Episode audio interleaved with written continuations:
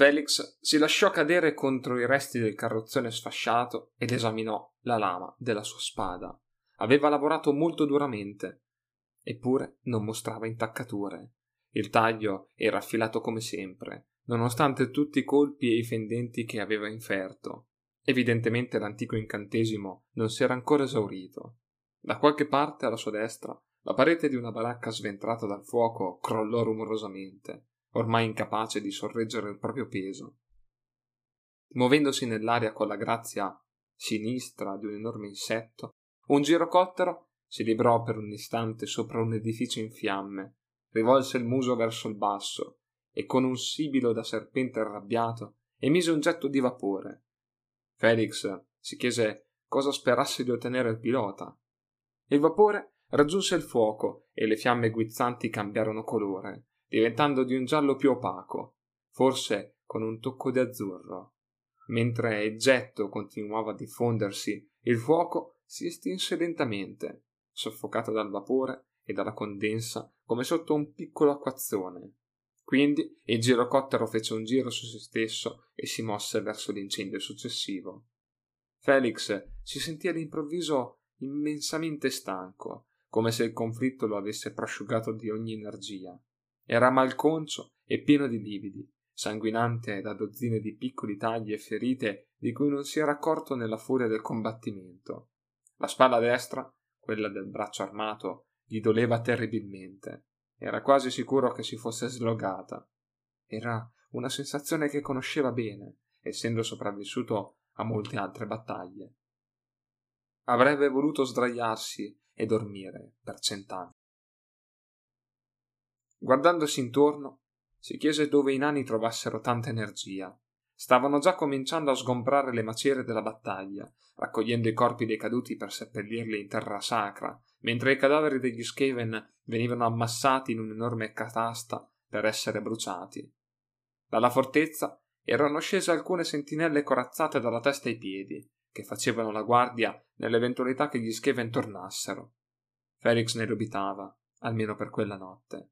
Secondo la sua esperienza, gli Skaven occorreva più tempo rispetto a un esercito umano per riprendersi e riorganizzarsi dopo una sconfitta. Non sembravano ansiosi di tornare sul teatro della disfatta, e di questo Felix si rallegrava profondamente. Dubitava che sarebbe riuscito a muovere un muscolo, neanche se il rattogre si fosse risvegliato dalla morte per venire a cercarlo. Scacciò dalla mente quel funesto pensiero e cercò un argomento più allegro. Beh, Perlomeno era ancora vivo. Felix ricominciò a credere di avercela fatta. A volte, prima e durante le battaglie, quando la paura minacciava di sopraffare la ragione, provava la terribile sensazione di essere certo di morire. Era come una maledizione, quella sicurezza della propria morte. Ora constatava stupefatto che era ancora lì, che il suo cuore batteva, il respiro non aveva smesso di entrare e uscire dai polmoni. Tutto intorno a lui dimostrava che sarebbe potuto facilmente finire in un altro modo. Dappertutto c'erano cadaveri coperti di sangue, trascinati per le strade come sacchi di carne morta da nani esausti e brontolanti. Gli occhi vuoti dei morti fissavano il cielo. Felix sapeva che non si sarebbero risvegliati, non avrebbero più riso, pianto, cantato, mangiato, respirato. Il pensiero lo riempì di una profonda malinconia. Lui era ancora vivo e poteva fare tutte quelle cose e doveva considerarsi fortunato. La vita è fin troppo breve e fragile, si disse. Perciò goditela finché puoi. Fece una risata sommessa, invaso da una placida gioia stranamente simile alla tristezza. Dopo un istante si incamminò nella notte zoppicando dolorosamente per cercare Gotrek, Snorri o qualche altro conoscente in mezzo a quel terribile sfacelo. Tanquil era incredulo. Possibile che tutto fosse andato storto così all'improvviso. Per un attimo aveva sentito la vittoria in pugno, un trionfo garantito dalla sua genialità. Un attimo dopo la vittoria era svanita rapida come uno schiavo Skaven che fugge da una battaglia. Era una sensazione nauseabonda, frastornante. Al veggente grigio servirono lunghi e amari momenti di riflessione per convincersi che anche il più brillante dei piani poteva essere rovinato dall'incompetenza dei subalterni. Suo malgrado, i suoi pigri, codardi e stupidi servitori lo avevano deluso ancora una volta. Rassicurato dalla brillante intuizione, prese in esame le alternative. Per fortuna aveva un piano d'emergenza, concepito proprio per fronteggiare improbabili evenienze come questa. Lurk era ancora vivo e raggiungibile tramite la pietra parlante. Con un po' di fortuna poteva restare in posizione, pronto a riferirgli i segreti che quei nani senza scrupoli avevano cercato di occultare laggiù. Tanquil tornò a fissare la pietra veggente e andò con la mente alla ricerca del contatto. Felix si sentì tirare la manica. Abbassando lo sguardo vide Varek con la tunica azzurra imbrattata di fango e sangue. Una manica si era scucita e staccata, scoprendo una camicia di lino bianco lacera e sdrucita. Gli occhiali erano rotti, le lenti segnate da un incredibile reticolo di crepe. In una mano teneva un piccolo martello da guerra, con l'altra stringeva al petto il suo libro rilegato di pelle. Con l'altra stringeva al petto il suo libro rilegato in pelle. Felix fu sorpreso dalla grandezza delle mani e dal biancore delle nocche. Negli occhi del giovane nano brillava una luce folle e febbrile.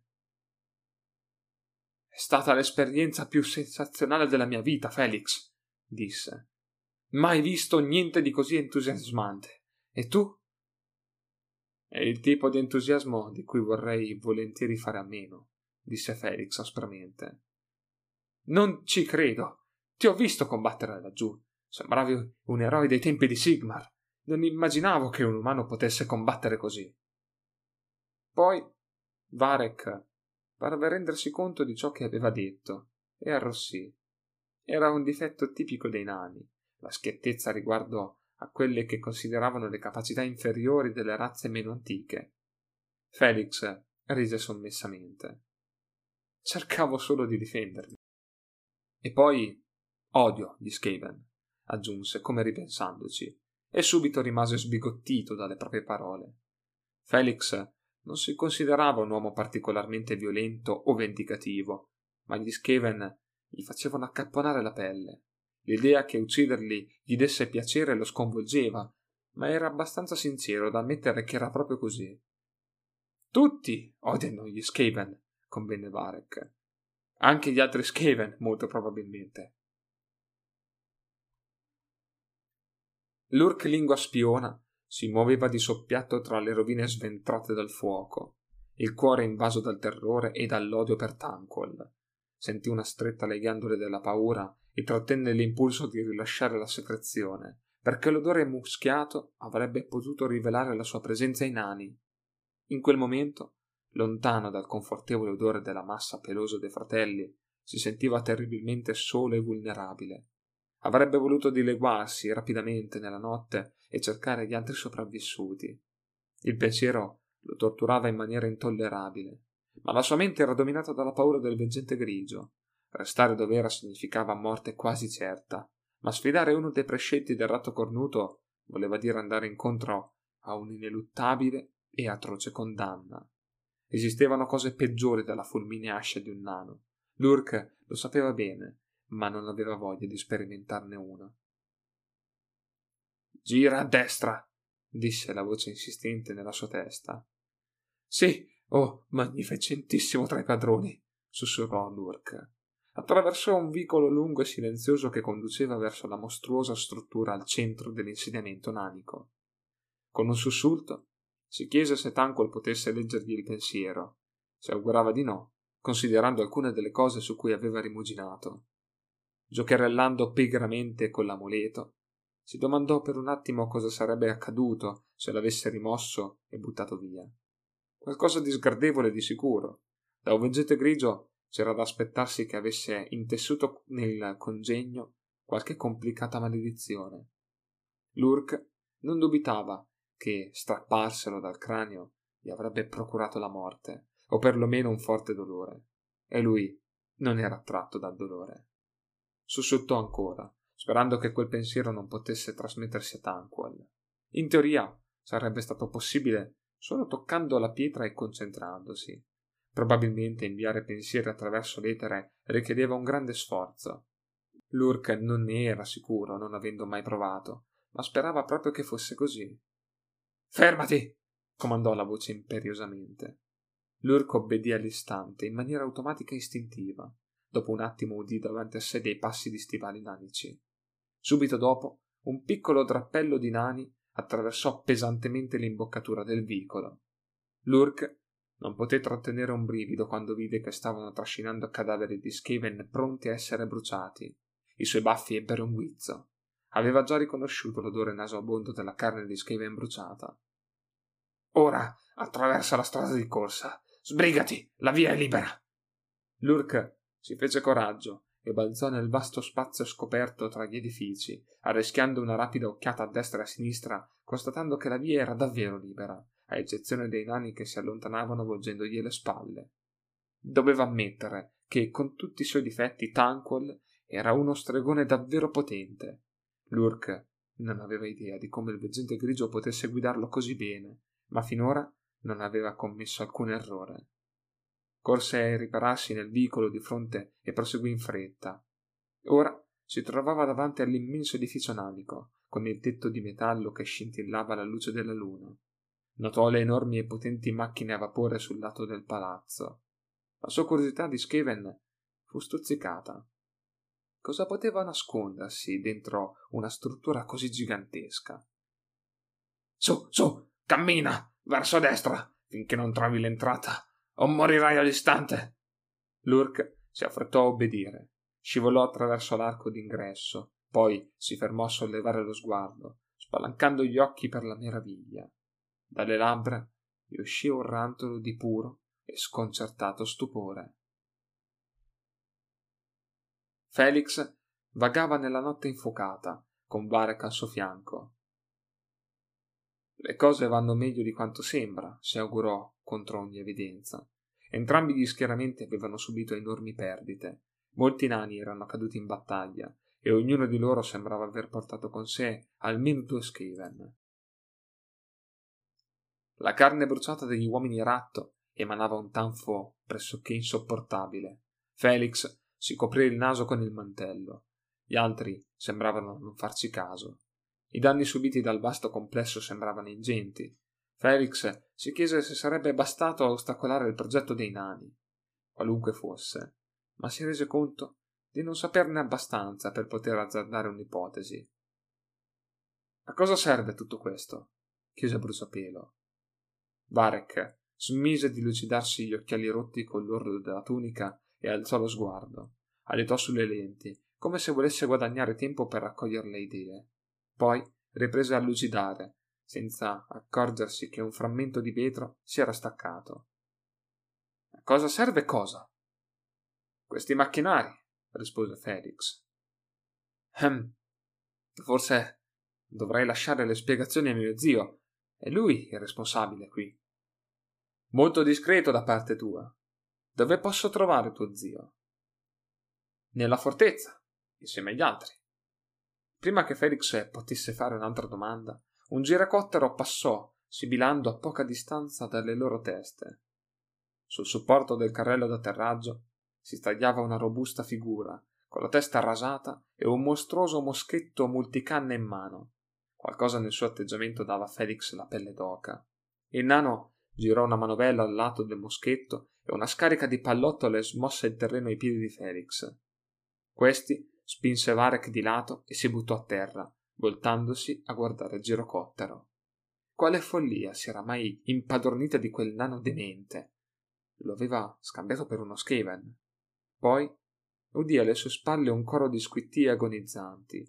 Solo quando voltò la testa si accorse del gruppo di Skaven che, a lame sguainate, erano avanzati silenziosamente dietro di lui. Felix riconobbe i ratti dei vicoli gli spaventosi Skaven assassini contro cui aveva combattuto nella taverna del maiale cieco a Nuln. Il nano sul girocottero li aveva abbattuti con la sua strana arma. Con ogni probabilità aveva salvato la vita a Felix e Varek, anche se la sua scarsa mira per poco non li aveva uccisi. Il girocottero indietreggiò rapido ed eseguì un atterraggio non proprio perfetto. La figura col moschetto saltò giù di lato e si allontanò in fretta dalla macchina volante, accovacciandosi per impedire che la rapida rotazione delle pale gli staccasse la testa. La corrente d'aria proveniente dalla macchina appiattì l'enorme cresta di capelli tinti di rosso che gli sormontava la testa. Il forte vento sferzò il mantello di Felix, la polvere sollevata dall'elica lo fece lacrimare. Varek dovette socchiudere gli occhi dietro le lenti rotte. Si era coperto la bocca con il libro per evitare di inalare la polvere. Lo strano odore chimico dei gas di scarico raggiungeva le narici di Felix anche sotto il mantello di lana. Il nuovo arrivato era basso e incredibilmente robusto, con una sbalorditiva muscolatura che spiccava sul petto nudo. Sulle spalle portava un paio di bandoliere che dovevano contenere munizioni e aveva una sciarpa rossa legata intorno alla fronte. Indossava alti stivali di pelle, con un grosso pugnale infilato nel destro e un paio di calzoni verdi sorretti da una cintura che aveva come fibbia un mostruoso teschio d'argento. Sul mento aveva un accenno di barba bianca e un'aquila imperiale a due teste tatuata sulla spalla destra. Portava agli occhi un paio di curiosi e spesse lenti, su cui Felix notò impressa una sorta di reticolo. A giudicare dall'aspetto, doveva trattarsi di un altro sventatroll. Lo sconosciuto si avvicinò con passo pesante e lo squadrò da capo a piedi. Poi sputò sul cadavere di uno di quegli Skaven. Creature sporche e cattive di Skaven, disse a mo' di saluto. Non mi sono mai piaciuti, loro e i loro macchinari. Quindi si voltò verso Felix e gli rivolse un formale inchino alla maniera dei nani. Malakai Mackaison, al servizio tuo e del tuo clan. Felix rispose con un inchino da cortigiano imperiale, approfittando del movimento per dissimulare la sorpresa. Dunque era questo il famoso ingegnere pazzo di cui avevano parlato Gotrek e Varek. Non sembrava poi così dissennato. Felix Jäger, al tuo servizio. Il nano girò di nuovo la manovella sul moschetto le canne rotarono e una scarica di pallottole crivellò i cadaveri degli Skaven, facendo sgorgare sangue nero e dilaniando pelo e carne. La potenza non è mai troppa con queste bestiacce. Sono terribilmente infite, sai? Vuol dire che sono molto astute, tradusse Varek. Oh, andiamo! Sono certo che Herr Jaeger capisce esattamente cosa voglio dire, non è vero, Herr Jaeger? Penso di sì, rispose Felix evasivo. Perfetto. Andiamo allora. Meglio salire alla fortezza. Il vecchio Porek vorrà parlare con te e gli altri. Immagino vorrai sapere di cosa si tratta. Ne sarei lieto, disse Felix. Perfetto. Allora aspetta che appassino il ponte, a meno che tu non voglia un passaggio subito. Penso che il cirocottero recerà una persona in più. Felix impiegò alcuni secondi per capire quello svitato cosa gli stava offrendo. Forzando un sorriso cortese, rispose Credo che aspetterò che si apra il portale, se non ti dispiace. Non c'è problema. Ci vediamo dopo, allora. Ma Kyson tornò sul carrello d'atterraggio del girocottero e gridò qualcosa allo stralonato pilota con l'elmo. Il motore ruggì e la macchina prese il volo, barcollando, lasciando Felix a domandarsi se avesse sognato quell'incontro. Tutti i vostri ingegneri parlano così, chiese a Varek. Il giovane nano scosse il capo. Il clan Mackaison viene dalla valle di Dwimmerdim, su al nord. È un posto isolato, la loro parlata suona strana anche per gli altri nani. Felix si strinse nelle spalle. Un cigolio di enormi catene gli annunciò che il ponte elevatoio della fortezza si stava abbassando.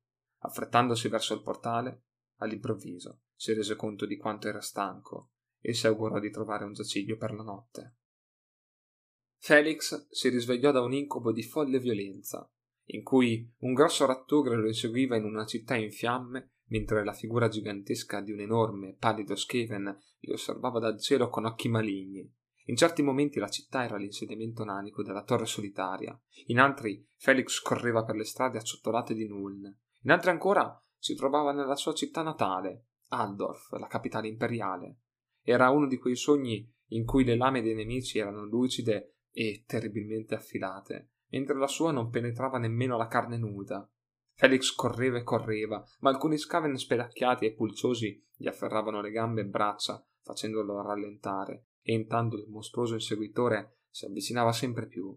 Aprì gli occhi di colpo e si ritrovò a fissare il soffitto di una stanza sconosciuta.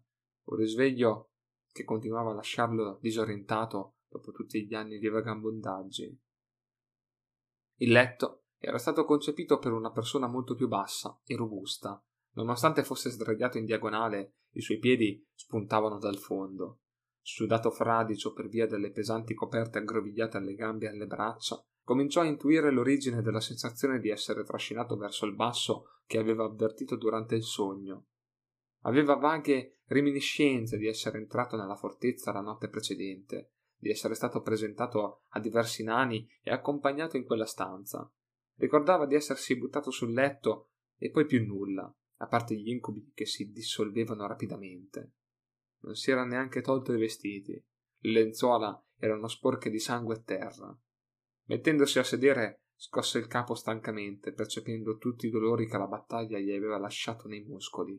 Malgrado ciò, provava un senso di euforia. Aveva rivisto sorgere il sole, e questa era la cosa più importante.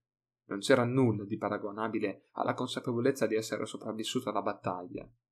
Si tirò giù dal letto e si alzò, quasi aspettandosi di dover chinare la testa. Invece, con sua grande sorpresa, si accorse che la fortezza era stata costruita su scala umana.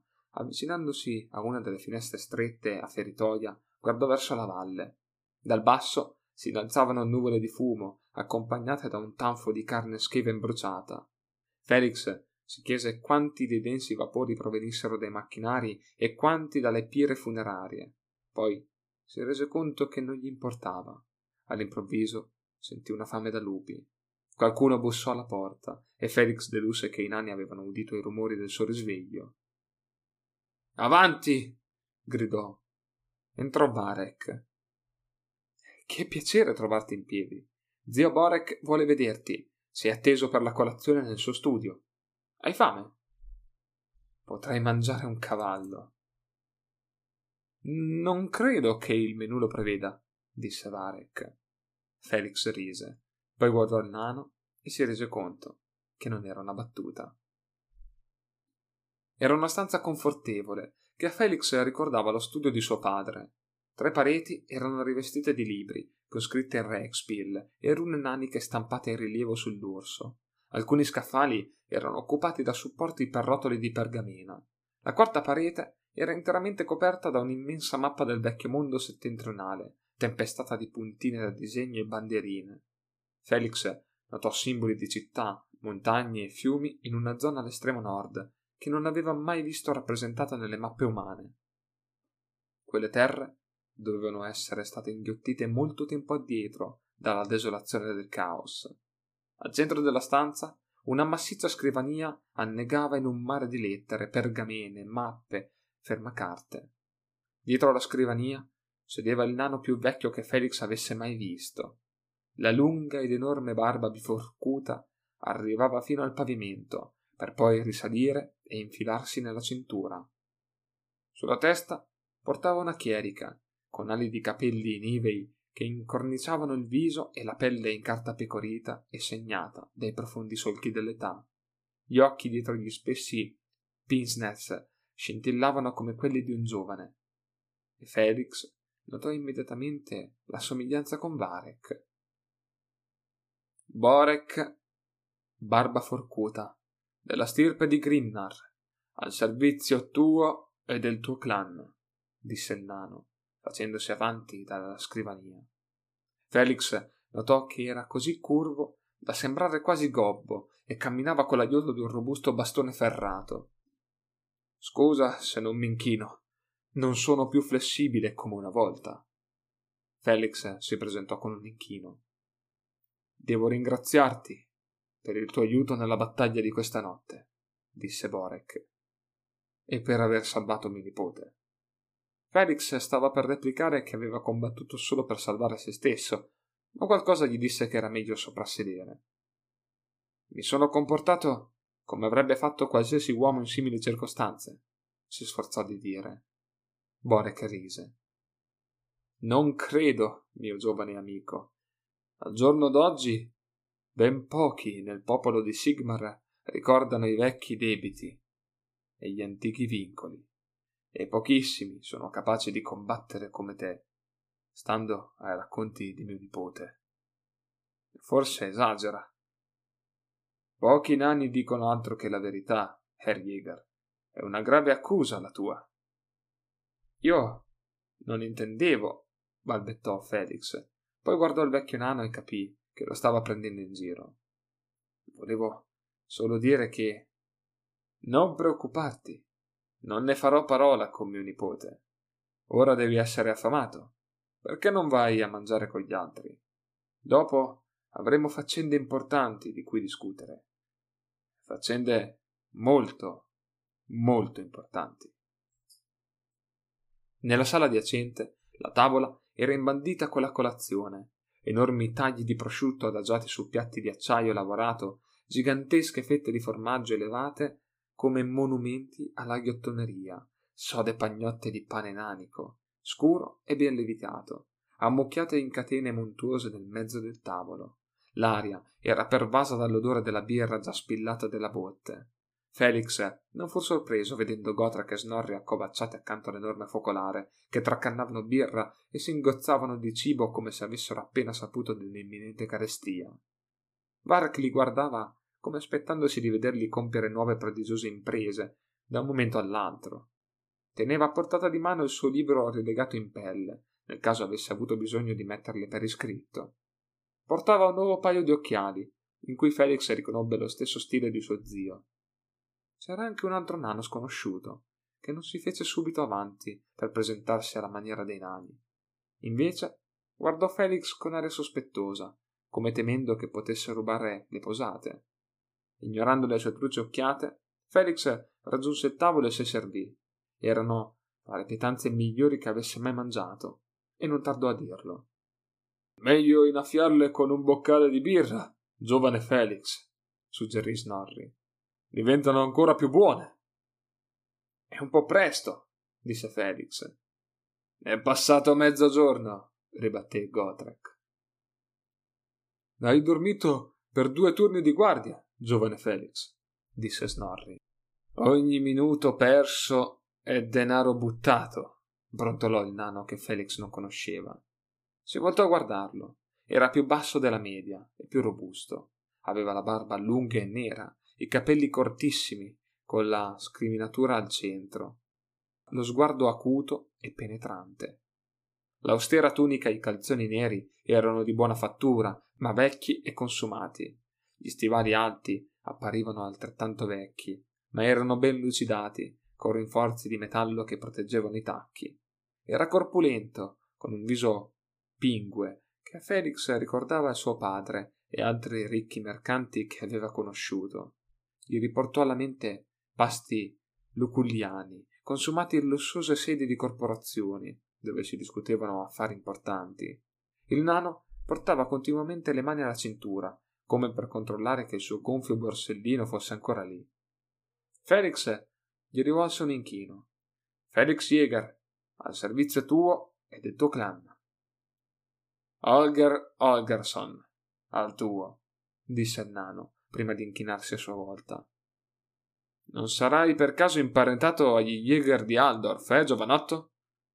Per un attimo Felix si sentì in imbarazzo. Dopotutto era la pecora nera della famiglia. Aveva lasciato il tetto natio dopo essere caduto in disgrazia per aver ucciso un uomo in duello. Sforzandosi di restare calmo mentre incrociava lo sguardo di Holgerson, rispose: Mio padre è il titolare della ditta. Mm, ho fatto buoni affari con loro in passato. Tuo padre ha un buon senso degli affari per un essere umano. Felix fu indignato dal tono quasi sprezzante del nano, ma mantenne la calma, rammentandosi di essere forestiero in quel luogo. Non gli conveniva mostrarsi offeso in una fortezza piena di nani suscettibili, che per quanto ne sapeva potevano essere tutti parenti di quello sconosciuto. Doveva proprio averlo se hai guadagnato qualcosa facendo affari con te, Olger a Raffauro, si intromise Gotrek. Olger è un famigerato taccagno, disse Snorri allegramente. Snorri sa che quando gli prende una moneta dal borsellino, la testa del re gli strizza l'occhio. I due sventratori risero fragorosamente a quella vecchia battuta. Felix si chiese quanto avessero già bevuto. Olgerson si fece rosso in viso. Aveva l'aria di chi vorrebbe offendersi ma non ne ha il coraggio. Evidentemente né a Gotrek né a Snorri importava alcunché della ricchezza, dell'influenza e dei legami familiari di Olger. Nessuno è mai diventato ricco spendendo i soldi, disse Olger con stizza, e voltandosi tornò a grandi passi nell'altra stanza. Dovreste essere più gentili con Herr Holgerson, disse Varek. E lui a finanziare questa spedizione. Godric spruzzò dalla bocca una sorsata di birra. Poi si voltò a guardare il giovane studioso come se avesse appena affermato che l'oro cresceva sugli alberi. Il più grande spilorcio del regno dei nani vi sta dando denaro? Dimmi di più. Lo farà mio zio, tra qualche istante. Felix provò un misto di trepidazione e curiosità mentre entravano nello studio di Borek Barba Forcuta. Era curioso di scoprire cosa avesse attratto tanti nani in quel luogo sperduto e preoccupato all'idea di dove tutto ciò potesse portarli. Le possenti strutture industriali fuori dalla finestra, il feroce tentativo di impossessarsene da parte degli Skaven, l'abilità e le straordinarie competenze che erano state immobilitate. Era difficile immaginare che i nani non facessero sul serio, quale che fosse il loro misterioso obiettivo. Era invece fin troppo facile immaginare come lui e Gotrek potessero venire coinvolti. Borek lo guardò con occhi scintillanti. Nell'angolo più lontano, Holger faceva girare un mappamondo con le mani, voltando le spalle con ostentazione al resto del gruppo. Il vecchio studioso fece un largo sorriso e li invitò ad accomodarsi. Poiché le poltrone dei nani erano troppo basse, Felix rimase in piedi. Ci fu un attimo di silenzio, durante il quale Borek consultò alcune carte sulla scrivania e annotò qualcosa in runico con una penna d'oca. Poi tossì per schiarirsi la voce, proprio come i professori di Felix all'università di Aldorf, e cominciò a parlare. Ho intenzione di trovare la cittadella perduta di Karag Dum, annunciò senza preamboli, lanciando un'occhiata di sfida in direzione di Gotrek. Impossibile, replicò Gotrek seccamente, con una sfumatura di amarezza nella voce. Ci abbiamo provato tanti anni e abbiamo fallito. La desolazione è invalicabile. Nessuno vi può sopravvivere sano e immutato. Lo sai quanto me. Credo di aver trovato il modo. Godrak sbuffò, poi scosse il capo incredulo. Non esiste alcun modo. Abbiamo tentato di aprirci un varco con la spedizione meglio armata ed equipaggiata mai allestita. Sai quanti di noi sono sopravvissuti? Tu, io, Snorri, forse una manciata di altri, che ora sono quasi tutti morti o impazziti. Ti dico che è impossibile, e sai quanti altri sono morti nelle spedizioni precedenti alla nostra. Un tempo non la pensavi così, Gotrek figlio di Gurni. Allora non conoscevo la desolazione del caos. Dunque, non vuoi neanche ascoltare ciò che ho da dire? No, ti ascolterò, vecchio mio. Avanti, dimmi quale folle progetto hai in mente. Non rinuncio mai a farmi una bella risata. Un silenzio sbigottito invase la stanza. Felix Sospettò che i nani non fossero abituati a sentir parlare così a un venerabile maestro del sapere. Per rallentare la tensione, si arrischiò a chiedere: Perché vuoi andare in quel posto? Cos'ha di tanto speciale? Tutti gli sguardi puntarono su di lui. Alla fine, Borek parlò. Karag Dum era una delle più grandi città del nostro popolo, la più potente di tutte le terre del nord andò perduta oltre due secoli fa, durante l'ultima grande incursione del caos, subito prima del regno di quello che voi chiamate Magnus il Pio. A pagina 3542 del volume 469 del Grande Libro dei Rancori si trova attestato il debito di sangue che ci lega agli infami seguaci delle forze oscure. Nei codicilli secondari sono registrati i nomi di tutti i caduti, di tutti i clan che furono sterminati. L'ultimo messaggio pervenuto riferiva che Tangrim, barba di fuoco, aveva guidato le sue valorose schiere in uno sfortunato tentativo di difendere la cittadella da un potente esercito arrivato dal nord, durante l'avanzata della desolazione del caos. Da allora non abbiamo più notizie di Karagdum, né alcun nano delle nostre terre è mai riuscito a raggiungerla. Come mai? chiese Felix. Perché la desolazione del caos è avanzata, inghiottendo tutte le terre comprese tra Karagdum è il passo del sangue nero. Allora, come fai a sapere dove si trova? Sono stato io a portare l'ultimo messaggio da Karagdum, spiegò Borek, chinando il capo tristemente. La città era la mia patria, Herr Jäger. Sono imparentato con Re Tangrim in persona. Durante quegli ultimi terribili giorni, i nostri nemici avevano evocato un potente demone e avevamo estremo bisogno d'aiuto. Tirammo a sorte per decidere chi avrebbe portato il messaggio ai nostri congiunti. Toccò a me e ai miei fratelli. Lasciammo la cittadella seguendo itinerari segreti noti solo a pochi. Io e mio fratello Varig, il padre di Varek, fummo gli unici a sopravvivere alla desolazione. Fu un viaggio duro, che ora non voglio ricordare. Una volta arrivati al sud, scoprimmo che anche lì infuriava la guerra che non potevamo ricevere alcun aiuto. Poi ci rendemmo conto che non c'era più modo di tornare indietro. Possibile che questo nano sia così vecchio? pensò Felix. Di certo aveva un aspetto vetusto, e lui sapeva che i nani vivevano più a lungo degli uomini. Malgrado ciò, era stupefacente l'idea che quel nano avesse almeno dieci volte la sua età. Poi Felix fu colpito da un altro pensiero. Se la desolazione del caos è così micidiale, come sei riuscito ad attraversarla senza poi tornare indietro? chiese. Vedo che sei uno scettico, Herr Jäger. Devo convincerti. Beh, sappi solo che all'epoca della nostra fuga la desolazione aveva appena cominciato il suo progresso e l'influenza del caos non era ancora così forte. Quando cercammo di tornare, il feroce potere del caos era cresciuto enormemente e la terra era ormai invalicabile. Ora, se mi concedi il permesso di continuare, Felix si rese conto che stava interrompendo il vecchio nano, facendogli toccare argomenti che tutti gli altri sembravano conoscere bene. Naturalmente, chiedo venia, disse imbarazzato. Raccontaci del tesoro che è andato perduto, si intromise Holgerson.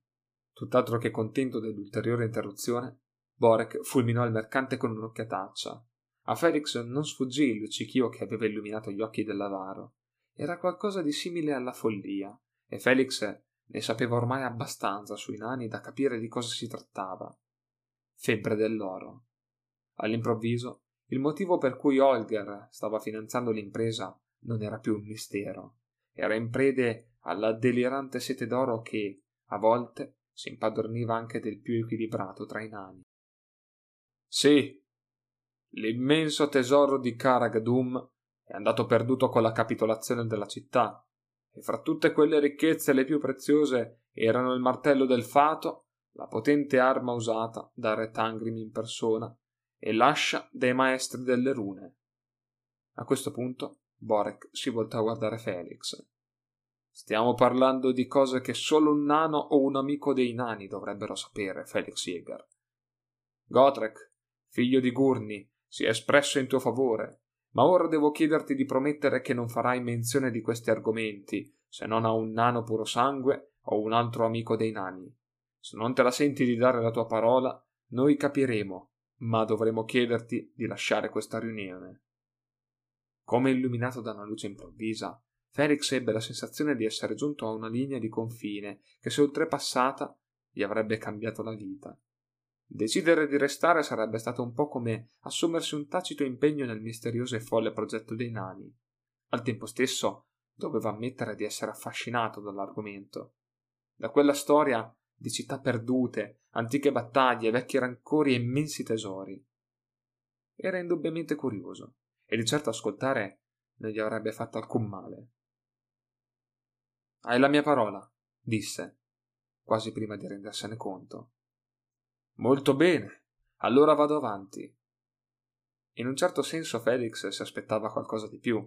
Pensava che gli avrebbero chiesto di pronunciare un giuramento, o magari di suggellare il patto col sangue, come aveva fatto con Gotrek durante quell'epica bevuta. La semplice accettazione della sua parola in quanto tale gli sembrava decisamente troppo informale, considerando che stava per essere iniziato ai segreti perduti di un'antica stirpe. Lo stupore doveva essere evidente nella sua espressione, perché Borek gli sorrise. La tua parola è sufficiente per noi, Felix Jäger. Per il nostro popolo, la parola di un guerriero è sacra, più forte della pietra, più eterna delle montagne. Non chiediamo altro. Se non ne terrai fede, a che servono contratti scritti, giuramenti pronunciati davanti agli altri e tutto il resto? Felix si rese conto che di sentire lo avrebbe solo messo in cattiva luce. Così restò in silenzio, mentre il vecchio studioso riprendeva il discorso. Sì, il martello del fato è l'ascia dei maestri delle rune, forse i più potenti tra gli artefatti che gli dei progenitori ci lasciarono in eredità, sono andati perduti, e con essi una parte considerevole del nostro antico potere e patrimonio. Quando Karag Dum capitolò, pensammo di averla persa per sempre. La tremenda desolazione del caos inondò le terre antiche come un mare di corruzione, seppellì le antiche vette, e noi, tra pianti e stridore di denti, ci rassegnammo con sgomento alla perdita. Li considerammo definitivamente perduti, una convinzione che dura da due secoli. Sono ancora perduti, disse Gotha cupamente. E lo saranno per sempre. Ripeto che non c'è modo di attraversare la desolazione. Forse no, ma forse sì. Dopo il fallimento del nostro ultimo tentativo, ho ripreso le mie ricerche nei palazzi del sapere e nelle biblioteche.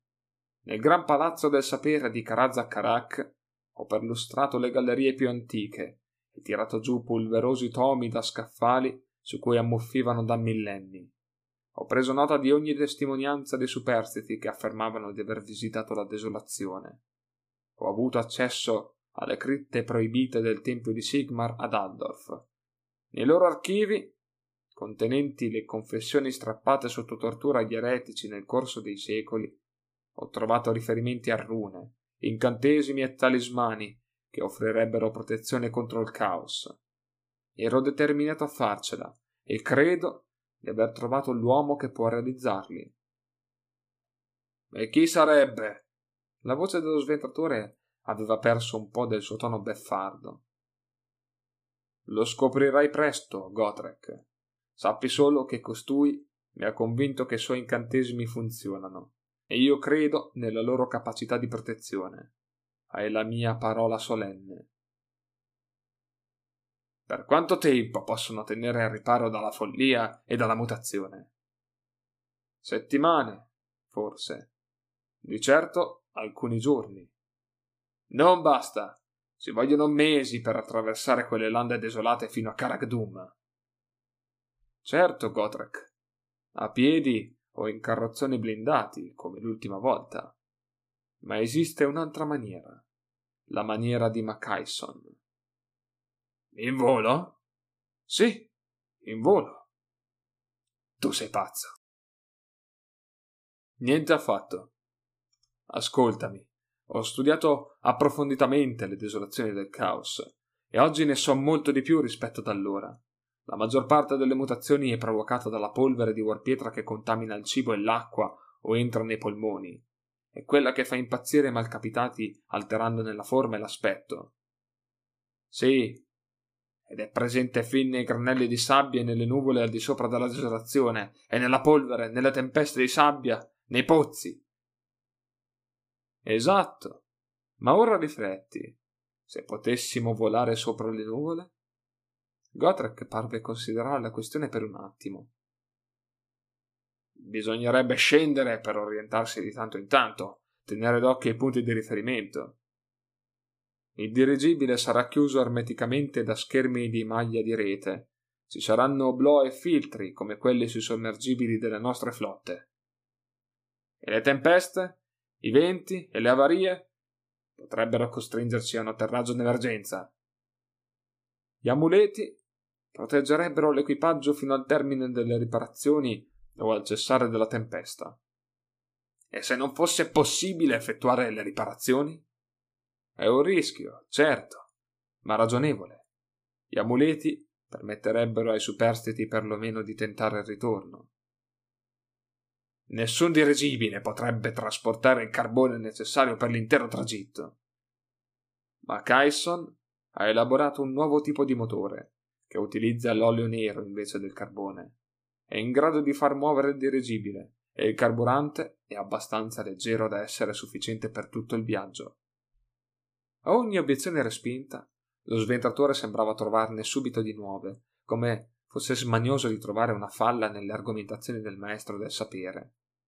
E il cibo? E l'acqua? Il dirigibile ne trasporterebbe a sufficienza per la durata del viaggio.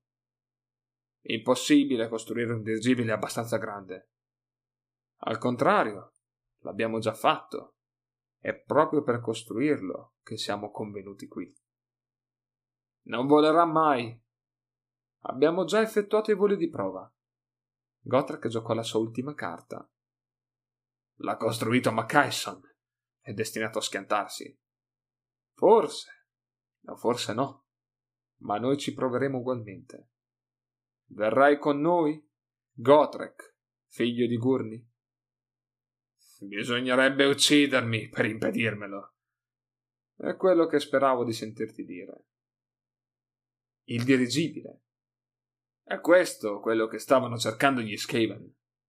Probabilmente sì.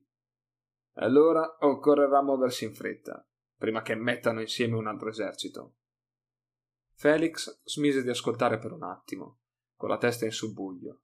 Sembrava che Gotrek stesse prendendo sul serio quei folli discorsi, volare verso la desolazione del caos su un macchinario non collaudato ed estremamente pericoloso, progettato da un noto pazzoide, e Felix non dubitava che sarebbe stata richiesta la sua presenza.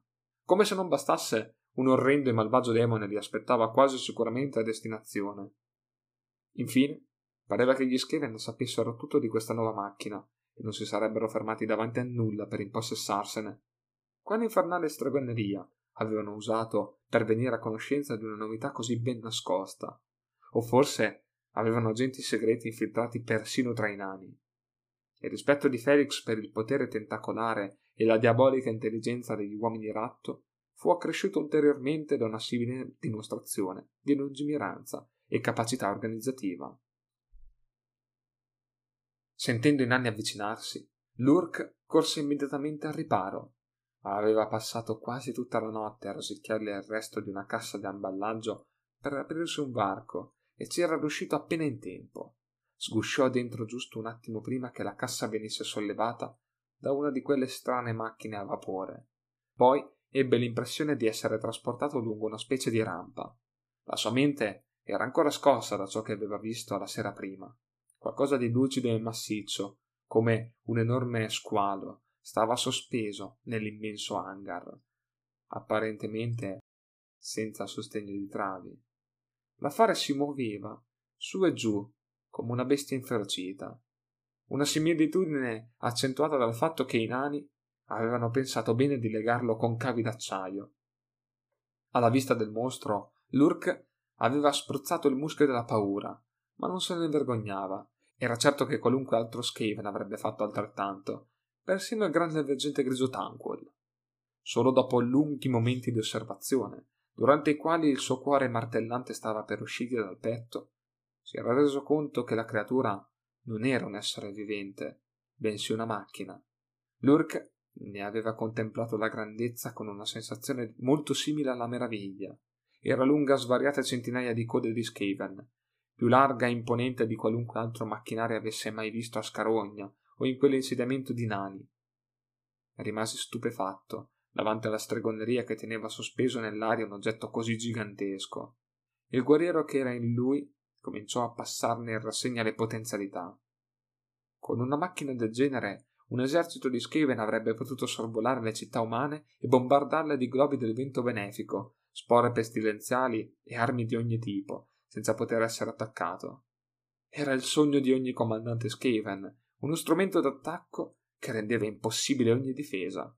Un'aeronave corazzata di quelle proporzioni doveva essere assolutamente invulnerabile, tranne forse a un attacco di draghi.